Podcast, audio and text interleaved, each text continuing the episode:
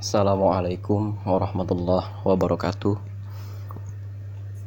Kita pada hari ini akan mengkaji uh, mengkaitkan satu episode Sirah Nabawiyah dengan apa yang sekarang terjadi di negeri kita. Uh, kabinet baru belakangan ini baru saja dilantik. Yang mana kabinet ini formasinya ternyata agak berbeda dengan formasi kabinet sebelumnya, terutama pada posisi wakil presiden yang dijabat oleh Kiai Haji Ma'ruf Amin.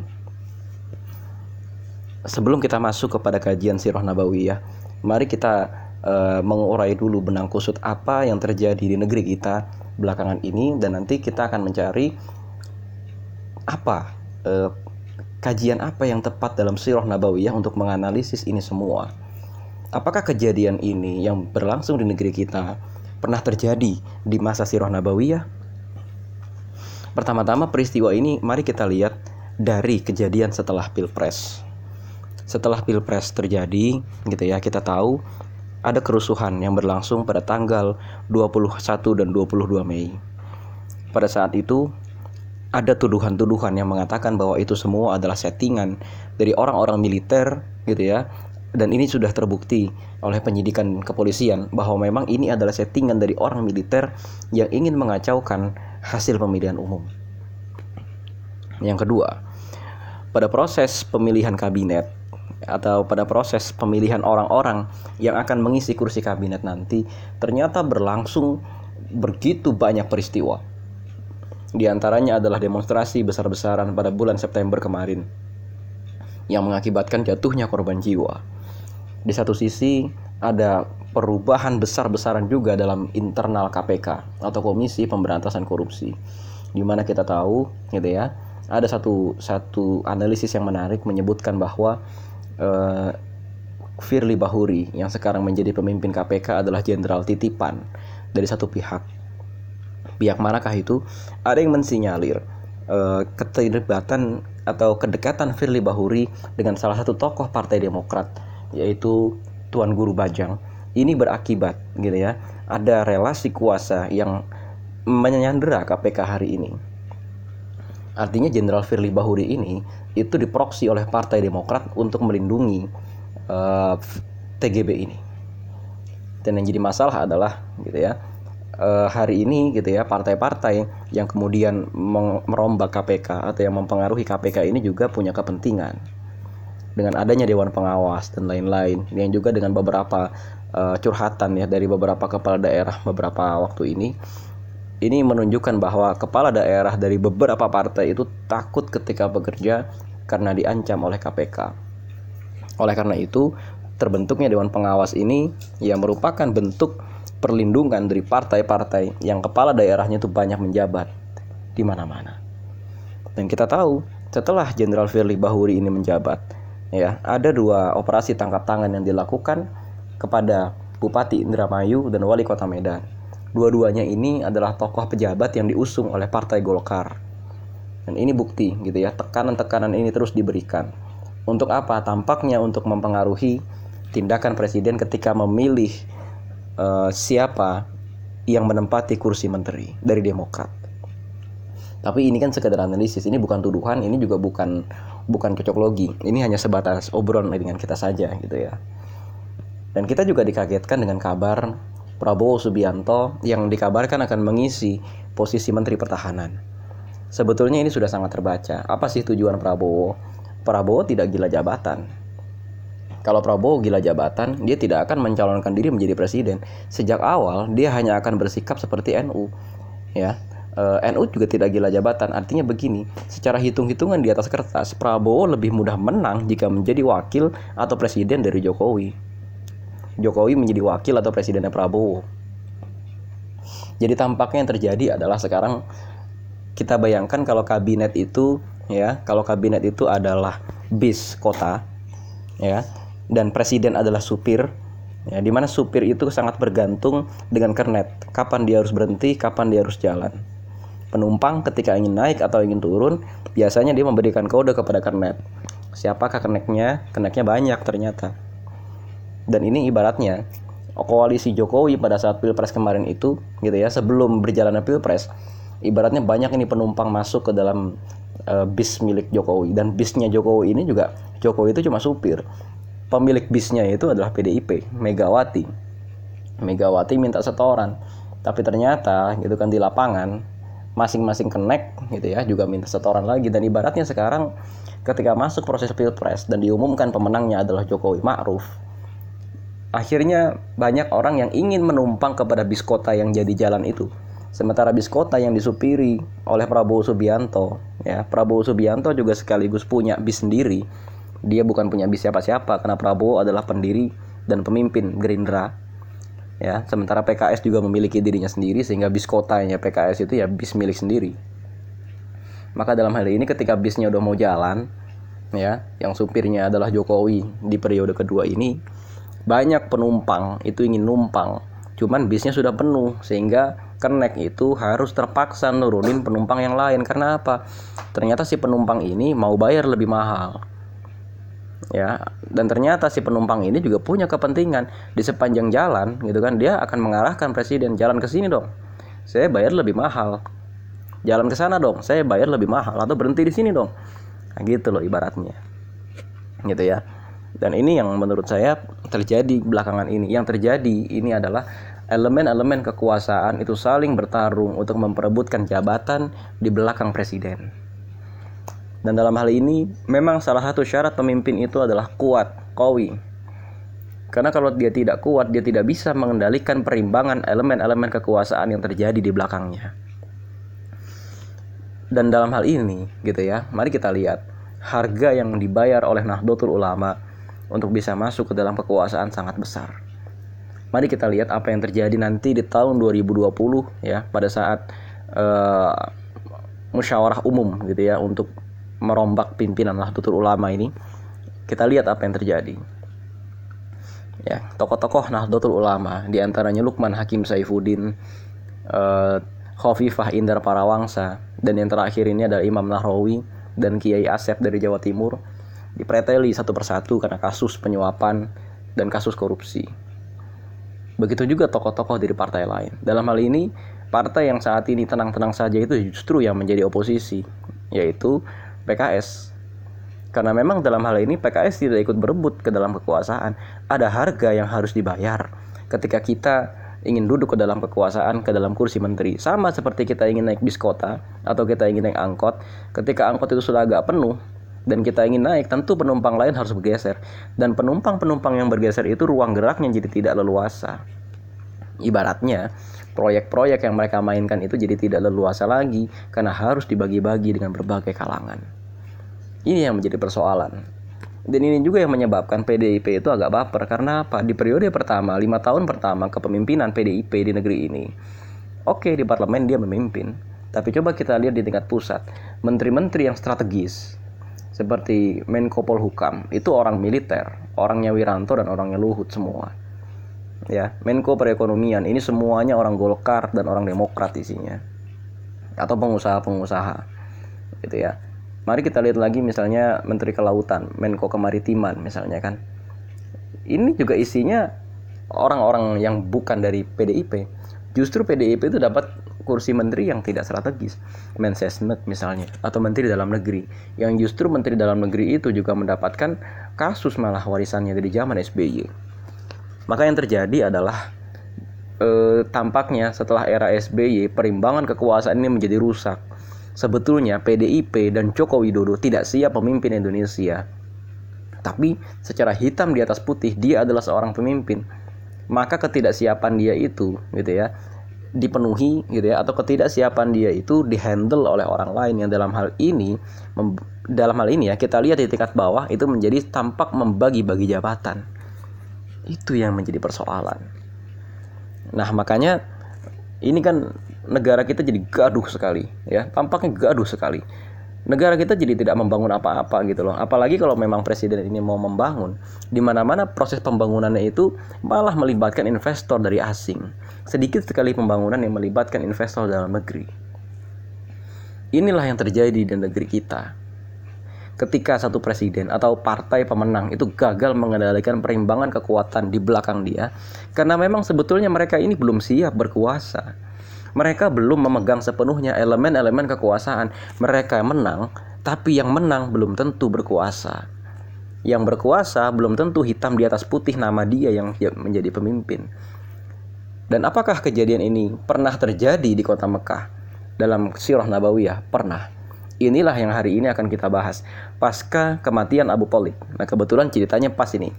Kemarin kita membahas gitu ya, pasca kematian Abu Talib dan pasca kematian Khadijah. Kita lihat siapa itu Abu Talib.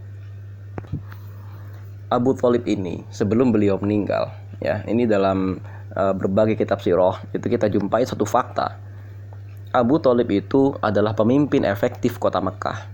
Salah satu alasan kenapa dakwah Rasulullah itu bisa dengan aman dalam arti Rasulullah tidak tersentuh.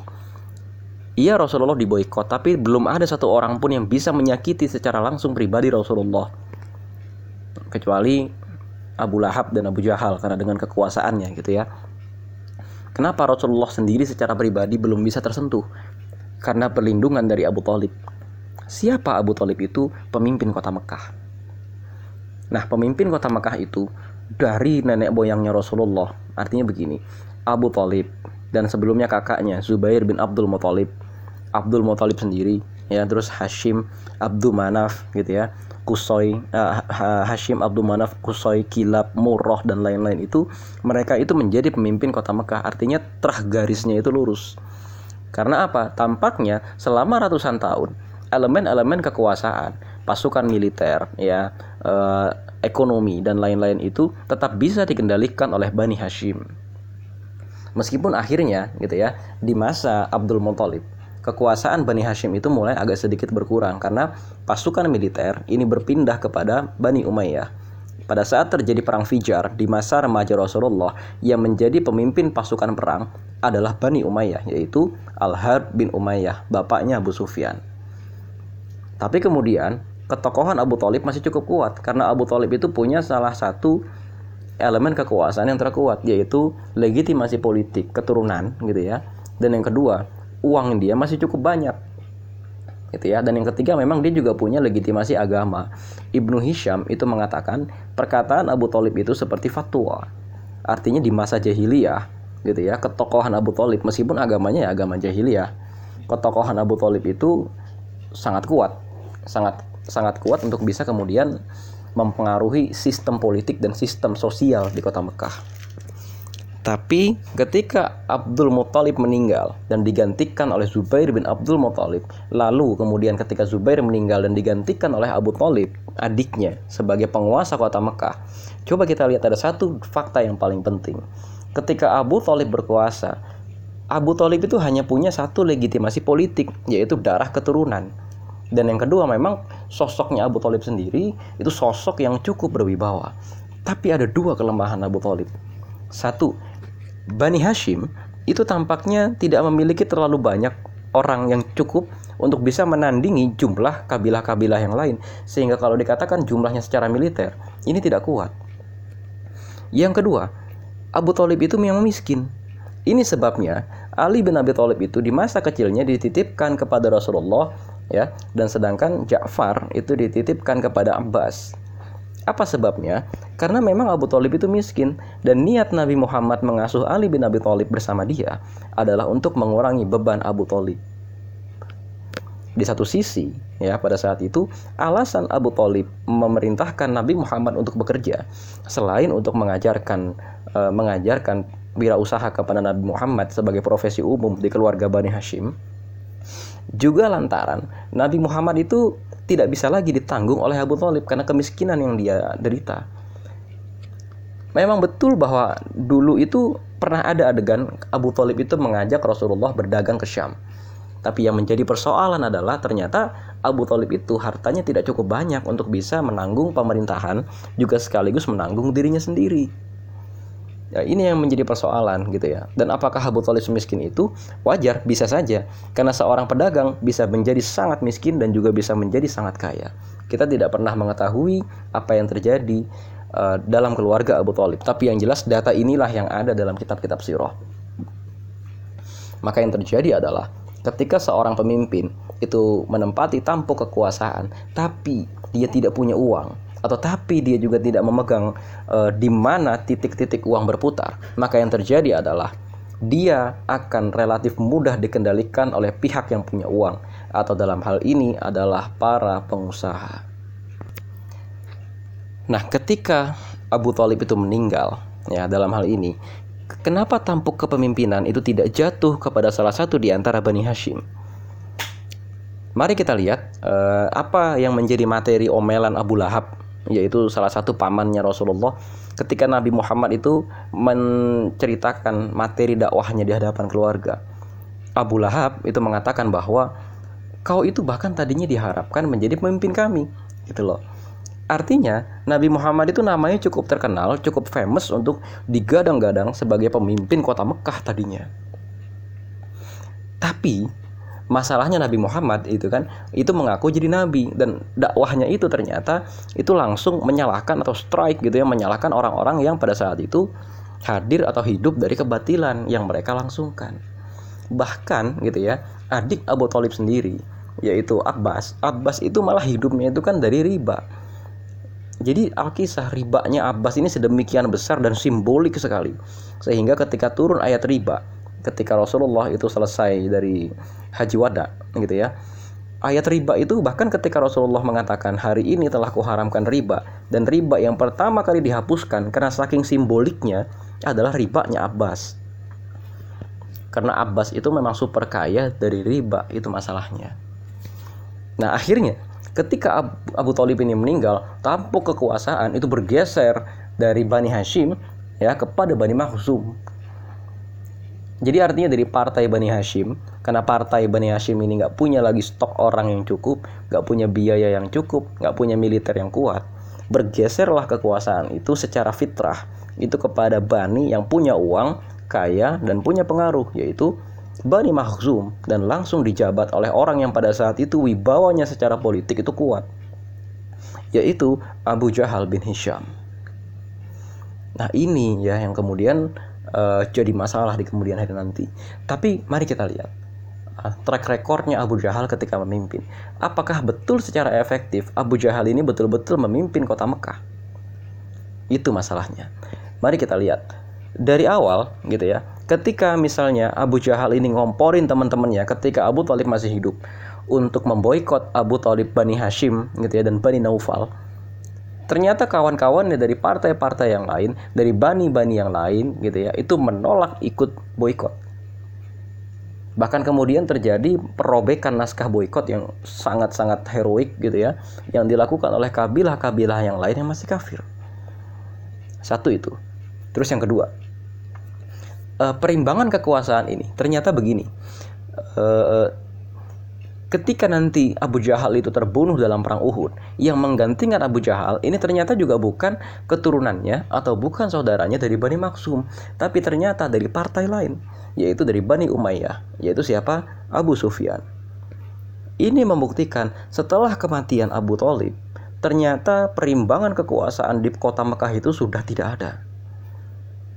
Ternyata, ya, mari kita lihat, apa yang dilakukan oleh Rasulullah dengan mengungsikan atau menghijrahkan kira-kira 100 orang atau sekitar 87 orang sebetulnya ya ke Habasyah ini ternyata jumlah ini 87 orang ini sama seperti jumlah satu kabilah. Belum lagi orang yang sudah masuk Islam tapi tetap ada di kota Mekah. Ini jumlahnya juga kira-kira sebanyak itu. Sehingga kita dapatkan satu statistik ketika hijrah ke kota Madinah kita dapati jumlah sekitar 600 orang hijrah ke kota Madinah di luar orang yang sudah hijrah ke Habasyah. Mungkin kalau di total sekitar 700 orang. Jumlah ini jauh lebih banyak daripada satu kabilah di kota Mekah pada saat itu. Ini kan jumlah yang luar biasa. Artinya Islam pada saat itu telah berhasil melakukan perubahan sosial. Dan Islam pada saat itu kan mengajak orang masuk Islam itu juga bukan hanya kepada kalangan-kalangan budak, bukan hanya kepada remaja, tapi juga kalangan-kalangan dewasa yang pada saat itu sudah menguasai sumber-sumber keuangan. Abu Bakar As-Siddiq, Utsman bin Affan, Abdurrahman bin Auf, Zubair bin Awam, dan Suhaib Ar-Rumi misalnya. Mereka ini adalah pengusaha-pengusaha besar. Artinya, ketika mereka itu berhijrah, mereka memindahkan satu ekosistem dari pedagang, buruh, pegawai, pandai besi dan lain-lain ke kota Madinah. Bukan cuma memindahkan satu kelompok orang yang tanpa skill sehingga di kota Madinah tidak terjadi masalah lonjakan penduduk dan masalah pengangguran. Makanya dengan cepat hanya dua tahun setelah mereka hijrah, perang Badar bisa dimenangkan. Karena apa? Masalah demografi di kota Madinah tidak terjadi. Tapi yang terjadi kita kembali kepada persoalan kekuasaan. Uh, perimbangan kekuasaan ini baru kita lihat tidak seimbangnya di mana? Ketika terjadi perang Badar. Ketika terjadi perang Badar, Abu Jahal itu mengumpulkan semua kabilah, tapi kemudian gitu ya ada satu kabilah yang menarik dirinya. Kenapa?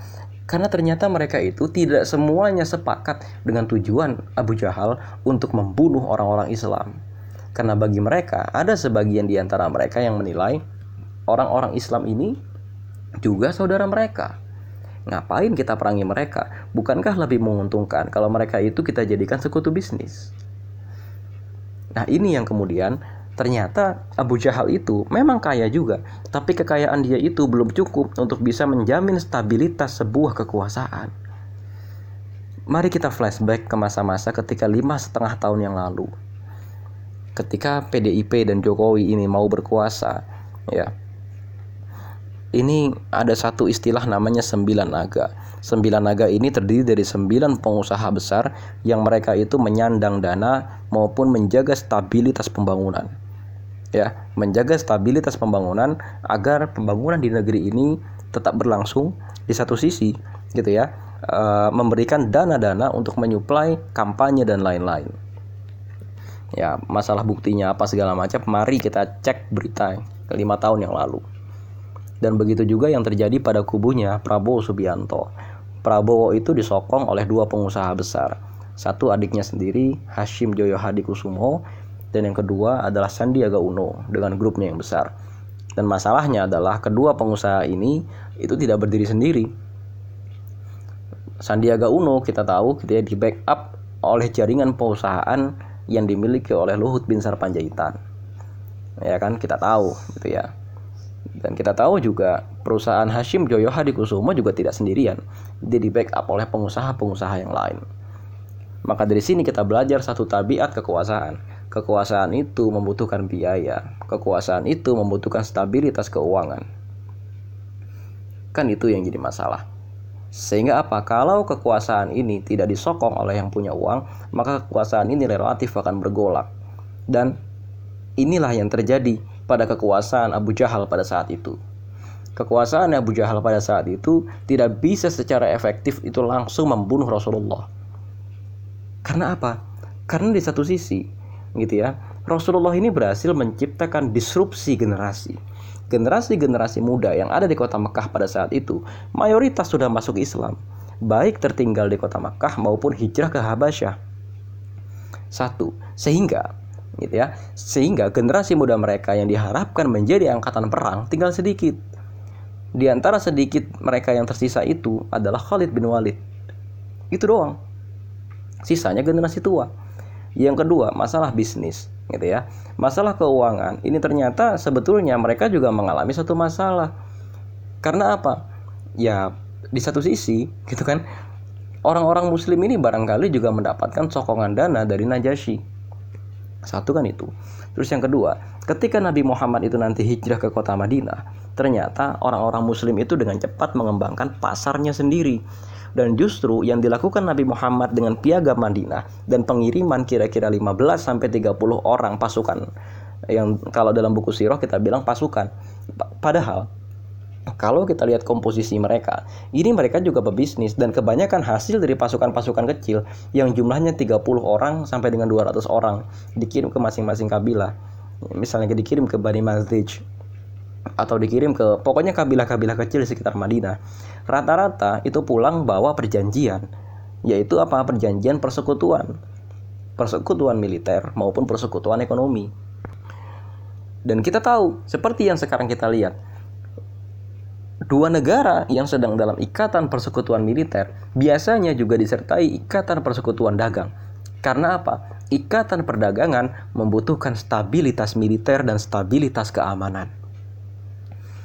Ini yang kemudian dibangun oleh Rasulullah. Maka kemudian sesungguhnya perang Badar itu baru terjadi ketika orang-orang Quraisy betul-betul marah. Karena apa? Sekutu-sekutu dagang mereka itu jadi malah bersekutu kepada kota Madinah. Wajar karena apa? Orang-orang di sekitar kota Madinah itu melihat untuk pertama kalinya di kota Madinah terjadi stabilitas keamanan. Apa sih stabilitas keamanan itu? Ketika orang Ansor, yaitu orang Khazraj dan orang Aus berdamai. Bahkan berdamainya itu diperantarai oleh orang-orang Muhajirin. Dan mereka juga akhirnya berdamai dengan kelompok Yahudi. Artinya kota Madinah menjadi sangat stabil untuk dikunjungi, sangat stabil untuk pergi dari kota Madinah dan juga sangat stabil bagi iklim investasi. Sehingga mau tidak mau, suku-suku yang juga punya mental dagang di sekeliling kota Madinah mau nggak mau bersekutu daganglah dengan orang-orang Madinah. Berbeda dengan yang terjadi di kota Mekah. Di kota Mekah orang juga tahu ini di kota Mekah ada masalah. Generasi mudanya pergi dan di kota Mekah sendiri ini coba lihat sistem dagang Islam kan tidak riba lebih adil, transparan dan lain-lain. Sementara di kota Mekah sistem keadilannya tidak ada Kan bedanya antara agama jahiliyah dengan agama Islam, keadilannya lebih jelas patokannya. Di kota Mekah, patokan keadilannya tidak ada. Ini yang kemudian menyebabkan stabilitas kekuasaan itu tidak lagi dimiliki oleh Abu Jahal. Bahkan ketika mereka ingin melancarkan suatu operasi militer untuk melawan kota Madinah, untuk melawan Rasulullah di kota Madinah, gitu ya, sebagian pasukan Quraisy itu masih mundur dari medan perang karena merasa tidak sesuai tujuannya dengan Abu Jahal. Itu yang menjadi persoalan gitu loh. Dan akhirnya maka Allah menurunkan satu firman yang betul-betul mencerminkan kondisi orang-orang Quraisy pada saat itu dalam surat Al-Hasyr. Tahsyabuhum jami'a wa qulubuhum syatta kita melihat mereka itu seolah-olah berjamaah, satu saf yang padu. Tapi sesungguhnya hati mereka itu berpecah belah. Hari ini kabinet, kita lihat, mereka itu tampaknya saling bersatu padu. Padahal kabinet ini adalah hasil bukan bagi-bagi kue sebenarnya. Tapi yang terjadi rebutan kue dan rebutannya terjadi dengan cara yang sangat brutal. Kita tidak tahu nih ya, jenderal-jenderal dari kubu Gerindra ini sebetulnya disiapkan termasuk Prabowo untuk menyingkirkan siapa. Dan kita juga nggak tahu Golkar ini ya Golkar ini ingin menggeser siapa. Dan saya belum mendapatkan draft yang terbaru tapi tampaknya jabatan Menteri Agama tidak akan diberikan kepada NU tapi kepada Muhammadiyah sebagai perimbangan kekuasaan. Dan ini yang kemudian kita lihat tabiat kekuasaan itu kekuasaan itu harus terdistribusikan dengan rata kepada orang-orang yang di situ eh, kalau kita lihat elemen-elemen kekuasaan itu itu punya satu titik berat. Kelompok-kelompok yang di mana titik berat elemen kekuasaan itu ada di situ wajar kalau mereka itu akhirnya mendapatkan pecahan atau kepingan dari kekuasaan berupa menteri. Dan inilah yang terjadi pada saat Mekah itu kehilangan sosok Abu Talib yang terjadi adalah semua orang itu berlomba-lomba menjadi pemimpin di kota Mekah berlomba-lomba dan kemudian kita lihat setelah Abu Jahal terbunuh di kota Mekah, eh apa di di perang Badar, eh, maka yang terjadi yang merebut kekuasaan pada saat itu adalah Abu Sufyan. Gitu kan? Dan kemudian yang terjadi, perang yang dilancarkan itu itu menjadi tidak efektif sebetulnya. Karena apa? Coba kita lihat di beberapa kali perperangan kalah terus. Dan malah kota Madinah semakin maju, semakin maju dan semakin maju. Gitu loh. Jadi sesungguhnya biarkan saja mereka dengan segala kelindan kekuasaannya itu sementara kita seperti Rasulullah ya kita itu terus saja membangun terus menciptakan uh, satu uh, circle kita sendiri ibaratnya udah biarkan saja mereka berkuasa tapi di satu sisi kita bangun lokus kekuasaan kita sendiri memang kalau kita lihat perimbangan kekuasaan di negara kita itu cukup menjadikan negeri kita itu stabil kalau Presiden Joko Widodo tidak memberikan slot kekuasaan kepada salah satu pemilik elemen kekuasaan, maka yang terjadi adalah instability. Yang terjadi adalah kekacauan gitu ya seperti yang kita lihat di tanggal 22 Mei kemarin atau kemarin ya di bulan September juga terjadi kekacauan di mana-mana. Yang terjadi adalah masing-masing elemen kekuasaan itu ingin merebut jabatan. Ini yang kira-kira sebetulnya juga terjadi di zaman Sirah Nabawiyah. Dan apa yang dilakukan oleh Rasulullah? Yang dilakukan oleh Rasulullah adalah tetap tenang dan memikirkan strategi yang terlepas dari apa yang terjadi pada kekuasaan. Rasul tahu orang-orang Islam tidak bisa lagi memegang kekuasaan di kota Mekah, maka yang terjadi adalah hijrah aja. Tawarkan diri, ayo dengan Rasulullah itu menawarkan proposal dalam hal ini gitu ya kepada orang-orang Ansor. Proposal apa itu? Proposal peradaban. Kalau orang-orang komunis itu memilih uh, merevolusi atau memilih mengubah peradaban dari satu kelas saja, dari satu elemen kekuasaan saja, yaitu elemen kelas buruh dan kelas tani tapi kalau Rasulullah itu memilih bukan memisahkan elemen itu lalu membenturkannya dengan kelas-kelas yang lain. Kalau orang komunis itu kelas buruh dan kelas tani dibenturkan dengan kelas pengusaha, dibenturkan dengan kelas militer, dibenturkan lagi dengan kelas uh, agama-agama. Tapi Rasulullah itu memilih menghubungkan semua elemen-elemen tadi, semuanya diislamkan, diberikan etika, sehingga terhubungnya semua elemen kekuasaan itu berakibat pada majunya sebuah peradaban. Kira-kira itu. Assalamualaikum warahmatullahi wabarakatuh.